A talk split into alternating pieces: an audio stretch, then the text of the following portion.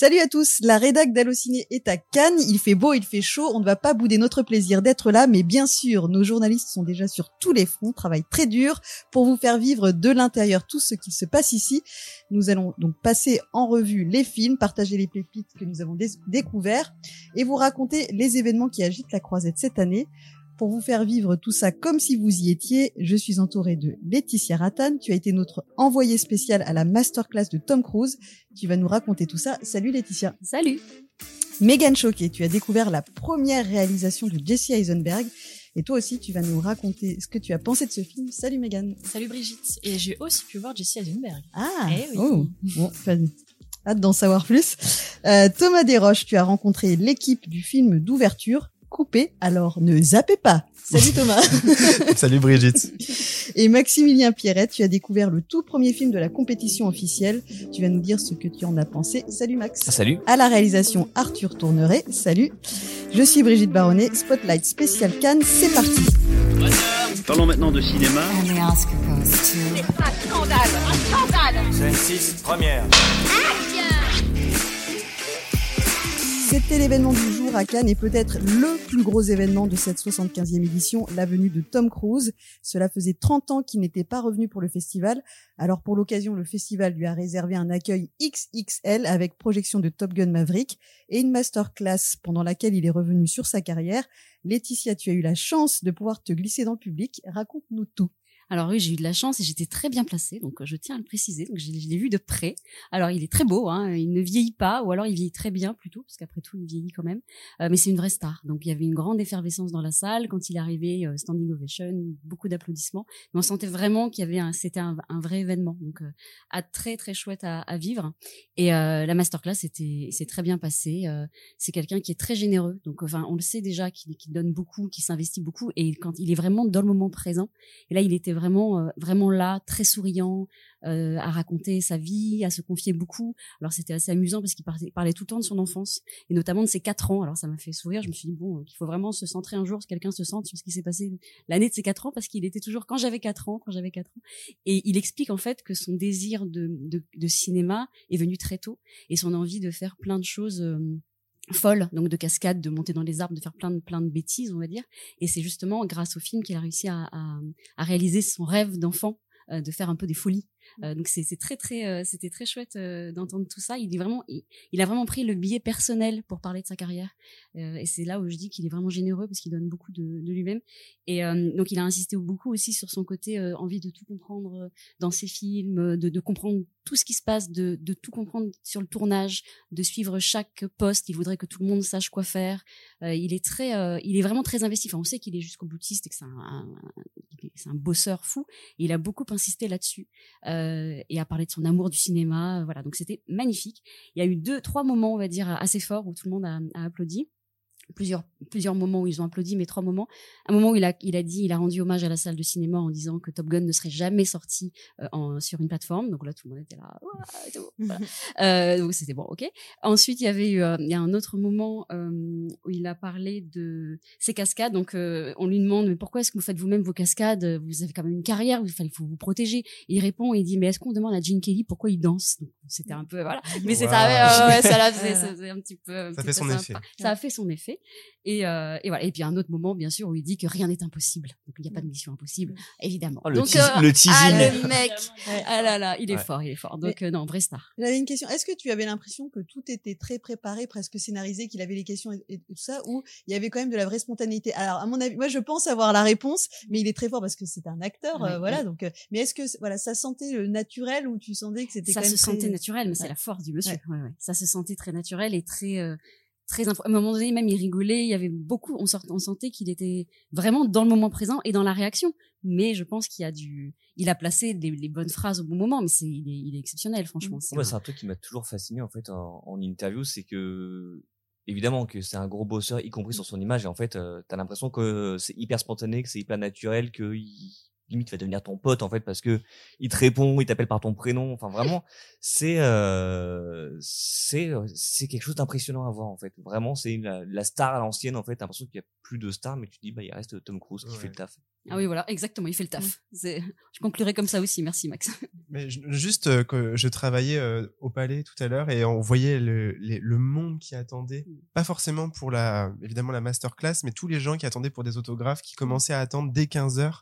Et même hier avec Arthur, on attendait dehors et il y avait un monsieur qui est venu nous voir pour savoir si Tom Cruise allait sortir par cette porte-là le lendemain et tout. Donc il y a vraiment une vraie attente et c'est tout le temps quelqu'un qui crée du rêve comme ça, c'est incroyable. Non, bah je le disais, je pense que c'était un des événements majeurs de cette édition. Et puis c'est vrai de se dire que ça faisait 30 ans qu'il n'était pas venu. Mais on reparlera de Tom Cruise plus en détail dans une émission spéciale que nous avons déjà enregistrée, mais que vous pourrez écouter pour la sortie de Top Gun Maverick, puisque donc sa venue coïncide avec une avant-première, celle de Top Gun 2, le 25 mai.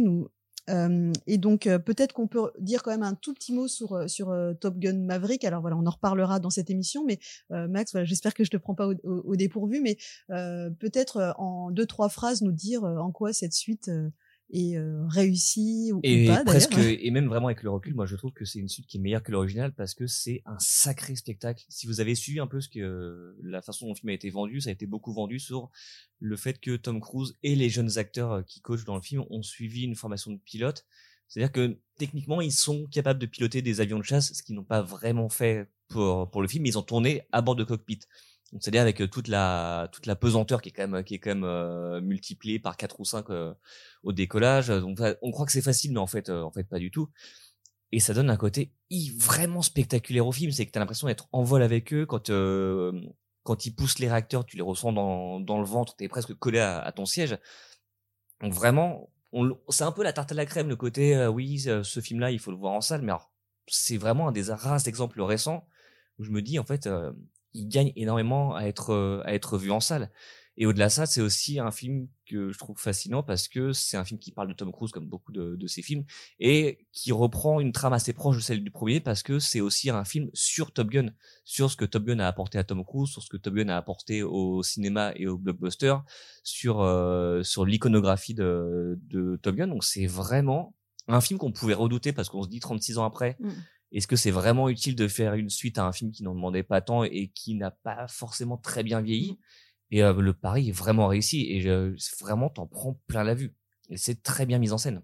Dans la masterclass, il parlait de ça. Il disait qu'on lui avait demandé de faire une suite beaucoup plus tôt, dès 86, et qu'il n'était pas prêt parce qu'il voulait vraiment instaurer un vrai dialogue avec le public et emmener quelque chose. Et pour lui, une suite, c'était un dialogue bien installé avec le public. Donc, je pense qu'il a dû vraiment veiller à ça, quoi. Et donc, totalement. Ça se ressent vraiment dans le film, ouais, effectivement. Donc, Top Gun Maverick, ça sort le 25 mai au cinéma.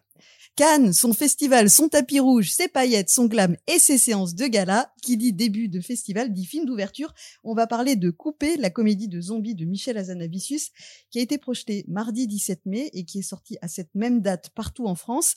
Après Le Redoutable, qui était déjà une comédie sur le milieu du cinéma, Michel Hazanavicius renoue donc avec un film un peu dans la même veine, mais cette fois-ci en mode zombie. Une comédie déjantée, pleine de surprises, remake d'un film japonais appelé en France « Ne coupez pas ». Qu'en avez-vous pensé autour de la table? Est-ce que vous avez eu envie de couper la projection ou pas? Moi, déjà, vous savez que j'adore tout ce qui est boyau, sang, cicatrices, etc. Le boucher. Voilà. Bon, évidemment, celles qui sentent le plastique et le latex, bien sûr. Donc là, pour ce film, c'était vraiment parfait parce que voilà, ça parle de fabrication de films d'horreur, de série Z surtout, donc les films un peu fauchés, qui n'ont pas de moyens, qui sont un peu ridicules à l'écran, mais moi je trouve qu'ils ont un charme immense. Et donc voilà, ils sont en train de créer un film, une série Z, et on voit la scène, c'est un long plan séquence, ça dure à peu près une demi-heure, c'est la première partie du film, et il y a plein de choses qui ne vont pas, justement. Et après, on redécouvre en fait l'envers du décor un peu plus tard.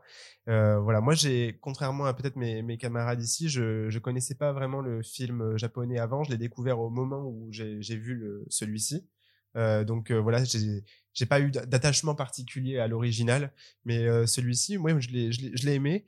Je l'ai même beaucoup aimé parce que j'aime beaucoup les acteurs, leur énergie qui est hyper communicative. Grégory Gadebois, je trouve qu'il est hilarant vraiment dans ce film. Je sais pas si on peut vraiment en dire plus, mais bon, disons qu'il a le coude un peu léger. Et aussi Finnegan Oldfield qui est en acteur. Jeune premier, absolument insupportable, hyper capricieux. Ça, ça m'a vraiment fait rire.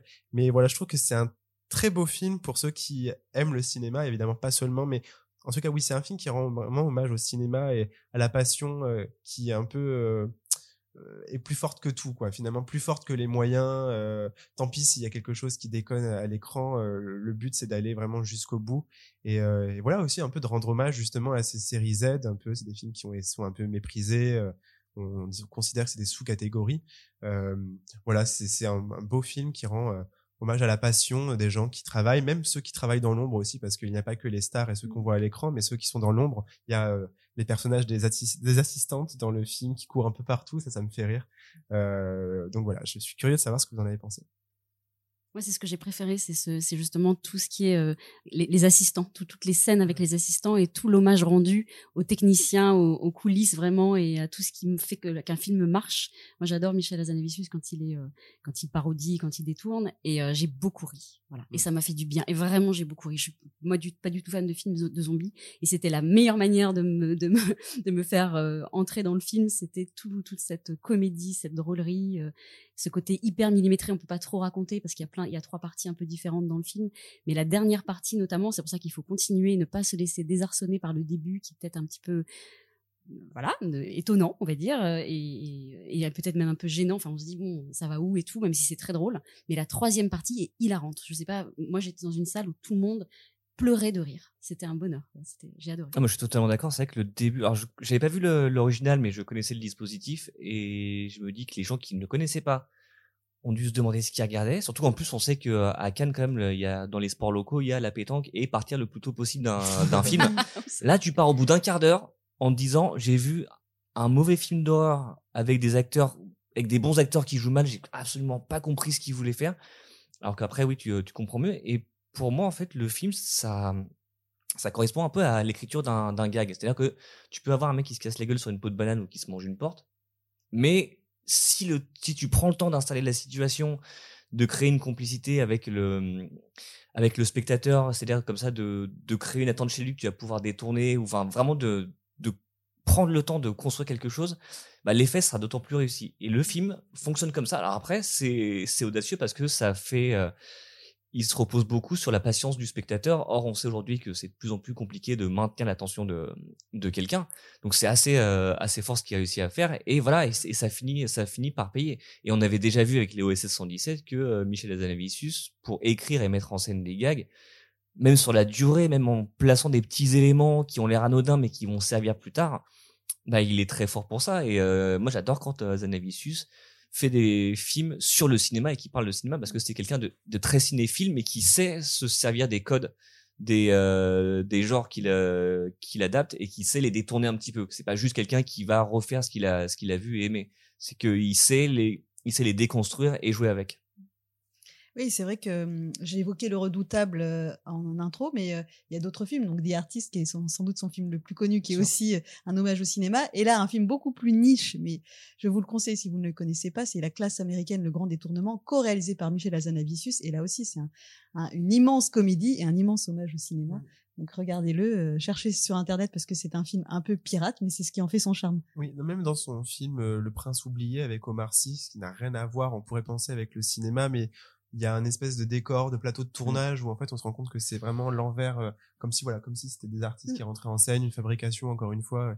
Oui, il est vraiment fan des mises en abîme, et c'est vrai que c'est intéressant dans ce film, il pousse vraiment le concept encore plus loin, surtout que Bérénice Bejo est la femme de Michel Hazanavicius, elle joue la femme de Romain Duris dans le film qui est lui-même réalisateur, et puis il y a la fille de Michel Hazanavicius, Semaine Hazanavicius, qui joue la fille de Romain Duris et Bérénice Bejo, donc c'est vraiment une affaire de famille un peu. Alors est-ce que c'est pas sa nièce en fait? Je crois que c'est sa fille. Megan hier. Il a une nièce aussi, mais je crois que c'est sa fille. Hein. Coupez de Michel Hazanavicius vient juste de sortir au cinéma, vous pourrez le voir partout en France. Et donc, on évoquait le film original japonais donc qui s'appelle « Ne coupez pas ». Il ressort dans quelques salles en France et il est aussi disponible en VOD, DVD, mais on vous conseille peut-être de commencer par Coupez, qui est à l'affiche, et ensuite, si vous avez aimé, de pousser la curiosité pour voir l'original, mais peut-être pas l'inverse pour garder l'effet de surprise.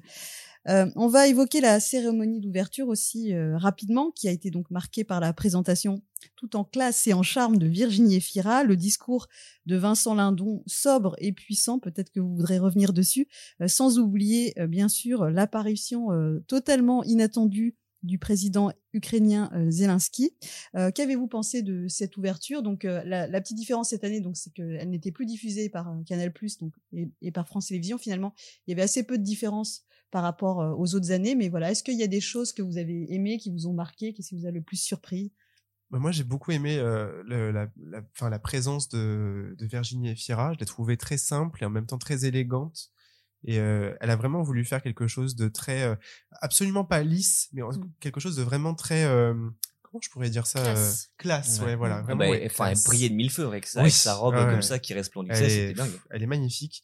Mais et puis je trouve aussi l'apparition du président ukrainien très forte, qui lui en plus était un acteur, donc il connaît le monde du cinéma, et le fait qu'il fasse référence à Charlie Chaplin avec ce monologue final dans Le Dictateur, il a vraiment prononcé les mots.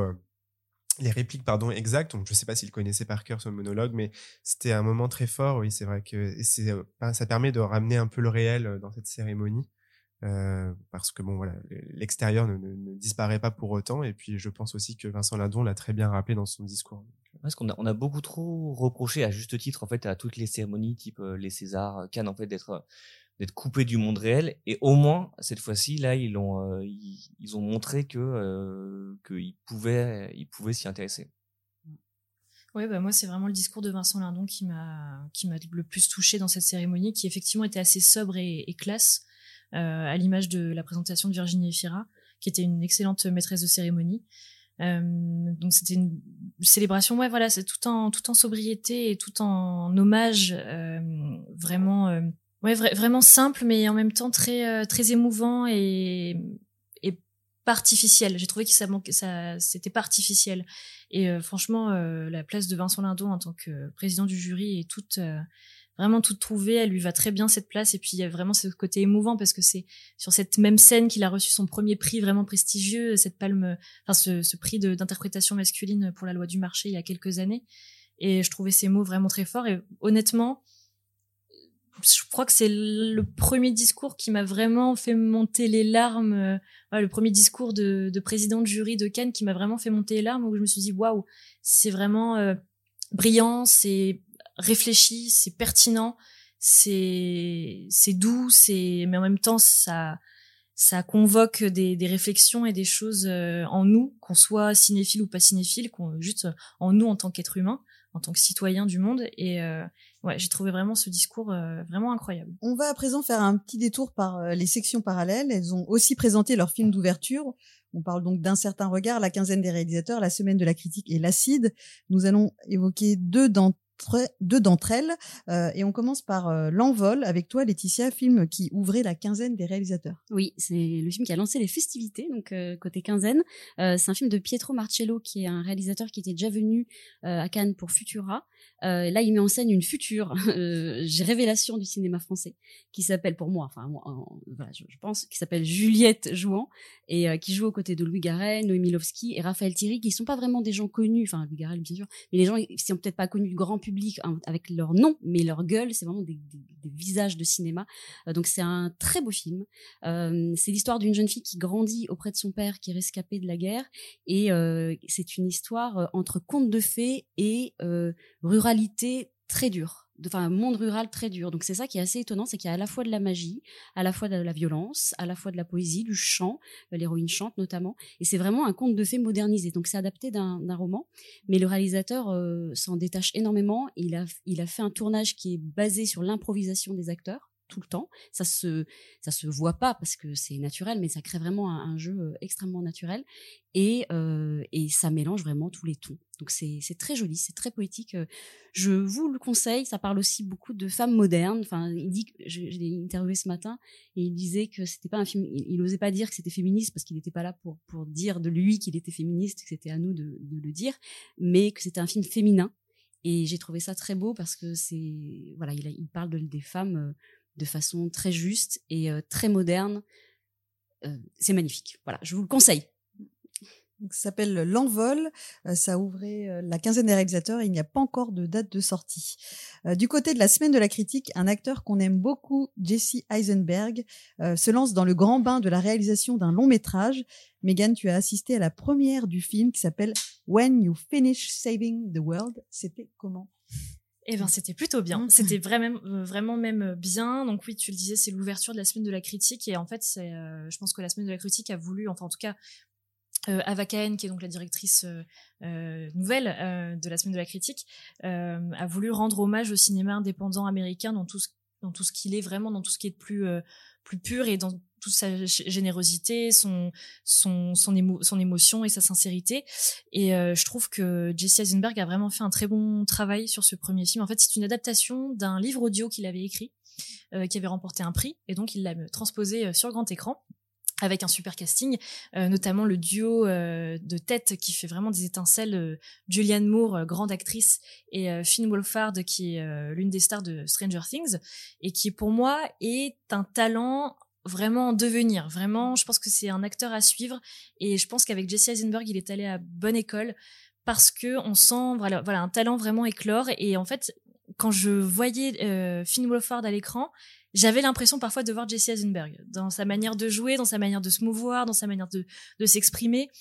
Et je pense que ça a été peut-être pour lui un mentor. Je veux pas trop m'avancer là-dessus, mais on sent vraiment qu'il y a eu une connexion entre les deux sur le tournage.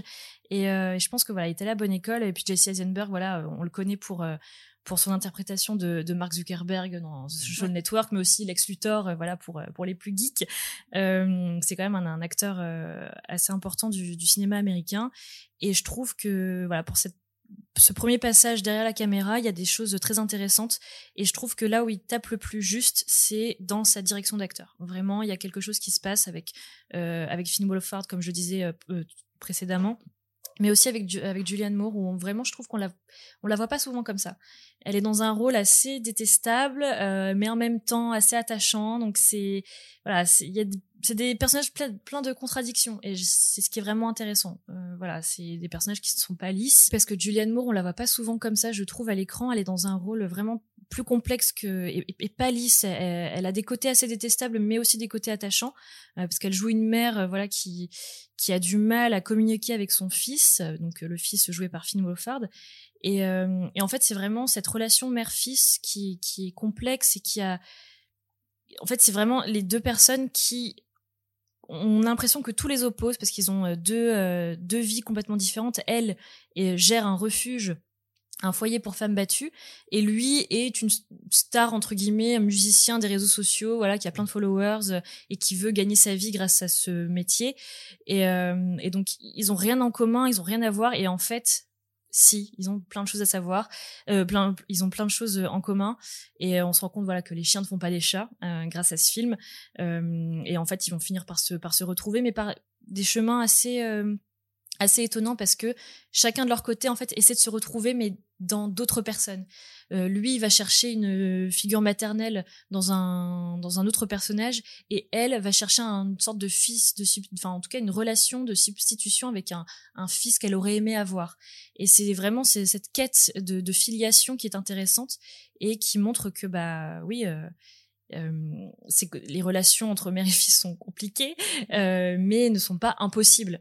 Et donc voilà, moi c'est vraiment dans ces personnages complexes et dans cette direction d'acteur que je trouve le premier film de Jesse Eisenberg en tant que réalisateur vraiment très intéressant, parce qu'après la mise en scène reste assez classique, mais très efficace et très bien mené.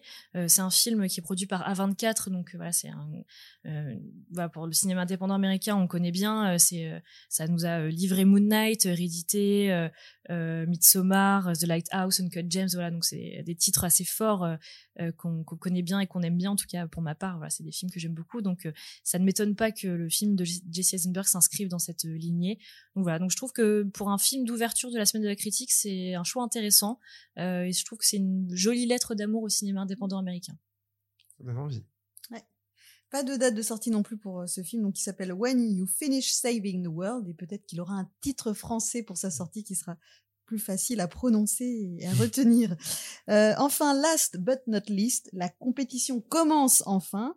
Max, tu as vu pour nous le tout premier film à concourir, long métrage que l'on doit à Kirill Serebrennikov, j'espère que j'ai pas assez Serebrennikov. Très bien dit. Qui s'appelle La Femme de Tchaïkovski, qui, je crois, donne un indice quand même sur l'intrigue du film.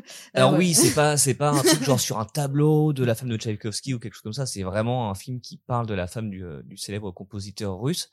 Et en fait, c'est un film qui est un événement pour le festival et moi qui m'a forcément fait quelque chose parce que Kirill Serebrennikov, c'est un réalisateur russe moi que j'ai découvert vraiment à Cannes quand il avait présenté Leto en compétition, et en même temps quand il avait présenté, c'est entre guillemets parce qu'en fait, il n'était pas là puisqu'il était assigné à résidence en Russie. Ensuite, l'an dernier, à Cannes, il a présenté La Fièvre de Petrov, toujours sans être là puisque là, il avait interdiction de quitter le territoire russe. Et à ce moment-là, en fait, j'avais fait son interview en visio. On commence à connaître un petit peu, mais en fait, j'étais le dernier à passer. Et juste après, il disait qu'il allait continuer le tournage de son nouveau film, qui se trouve donc être La Femme de Tchaïkovski. Et la grosse différence, cette fois-ci, puisque donc le film est également en compétition, c'est que lui aussi est là, puisqu'il a quitté la Russie très récemment, et en fait, il est réfugié maintenant à Berlin. Et donc, il était là pour présenter son film. Donc forcément, il y avait quelque chose d'assez émouvant au début d'enfin voir sur le tapis rouge ce réalisateur qui, généralement, était là à travers des écrans d'iPhone de ses acteurs, à travers des badges qui demandaient sa libération. Donc voilà, il y a quelque chose de très beau. Et donc le film, comme on l'a dit, donc c'est un film sur la femme du compositeur Tchaïkovski. C'est pas forcément un biopic, dans le sens où elle n'a pas accompli de grandes choses dans sa vie. Mais et voilà, c'est un film qui se passe sur une vingtaine d'années et qui peut paraître au premier abord un peu plus sage, vraiment entre guillemets, que Leto ou que La Fièvre de Petrov, qui manque un peu de folie. Mais en fait, il y a une vraie raison, parce que c'est un film qui parle d'un mariage sans amour et sans passion pour une femme qui, en Russie à l'époque, on est à la fin du 19e siècle, en fait, vit vraiment dans l'ombre de son mari et ne peut pas divorcer sans perdre les quelques droits qu'elle a, qui sont déjà pas nombreux. Donc voilà, c'est un film qui est un très beau portrait de femme et qui en même temps évoque la condition des femmes dans la Russie d'alors. Évidemment, tu peux faire un parallèle avec l'évolution, parce que tu te dis, il y a un peu un côté si près, si loin, parce que là, on est vraiment à la fin du 19e siècle, donc c'est vraiment, il n'y a même pas un siècle et demi.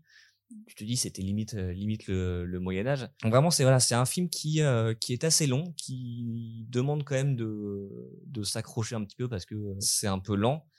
Mais voilà, ça finit par fonctionner au fur et à mesure, parce que l'actrice principale est très bien, que le personnage est très beau, c'est encore une histoire où ça parle d'enfermement, de liberté, d'émancipation, un peu de musique aussi, évidemment. C'est des thèmes et des motifs qu'on retrouve souvent chez Serebrennikov. Et surtout, c'est très, très bien mis en scène. C'est vraiment, sans avoir l'air non plus d'en faire trop, mais il y a souvent des plans très longs. Il y a des fois des plans séquences vraiment très légers où il suit un personnage, où là, tu fais un saut dans le temps de quelques heures ou de quelques jours, vraiment sur un changement de lumière, sur un petit mouvement de caméra, et je pense que ça tient aussi au fait que Serebrennikov, c'est également un metteur en scène de théâtre. Donc là, forcément, t'as tout qui se passe dans un même cadre sans pouvoir faire de coupe. Et je trouve que voilà, il arrive à transcrire ça au théâtre, et avec également des très beaux costumes, une très belle lumière. Il y a des moments où on a l'impression de voir des tableaux, un peu ce qui est un peu un gag en fait quand tu as un film d'époque. Tu te dis, si la lumière est belle, généralement t'es souvent un peu pâle, ce qui va aussi avec qui illustre aussi l'amour entre guillemets, hein. Encore une fois entre guillemets, d'ailleurs ça fait beaucoup de guillemets, mais entre Tchaïkovski et sa femme, c'était un très beau film, un peu surprenant parce que je m'attendais à quelque chose d'un peu plus un peu plus punk limite de la part du réalisateur, mais en fait non, ça s'inscrit bien dans son cinéma avec une évolution, et j'espère que le film, on le retrouvera au palmarès, peut-être pour son actrice, peut-être pour sa mise en scène. C'est là qu'en tout cas, il a assez de qualité pour pouvoir prétendre à un prix. C'est encore dur à dire puisque c'est le tout premier film. Voilà, généralement, et puis que l'inconvénient des films qui passent en premier, c'est que à la fin, tu peux les oublier parce qu'il y a encore 20 films qui vont arriver derrière. Et avec la fatigue et des fois un choc en fait qui pourrait éclipser tout le reste, ça peut être difficile, mais j'espère que le jury emmené par Vincent Lindon se souviendra de ce film, et notamment de sa scène de fin qui est très à la fois hypnotique et très étonnante. Ça sent que voilà, on enregistre ce podcast, je suis sorti du film il y a une demi-heure, une heure, donc forcément je suis encore un petit peu dans l'ambiance du film qui est qui finalement a réussi à me happer. Je voulais... non, mais ça donne envie encore. Eh ben, merci beaucoup. Vous parlez bien des films, c'est bien. Donc, ça s'appelle La Femme de Tchaïkovski. Et pareil, pas encore de date de sortie. Il faudra patienter pour le découvrir. C'est déjà la fin de cette émission. Merci à tous les quatre, Max, Megan, Laetitia et Thomas. Merci Arthur qui a réalisé cette émission. On salue à nouveau Andou Raminosson à la coordination de cette émission, Johan Sardet et Vincent Garnier qui assurent la rédaction en chef. Merci à tous de nous avoir suivis. Nous vous ferons donc vivre le Festival de Cannes en podcast tout au long de la quinzaine. Donc, je vous le rappelle, pensez à vous abonner à l'émission si vous voulez suivre tous les épisodes et parlez-en autour de vous si ce podcast vous a plu. Salut. Merci. Salut. Allô Ciné.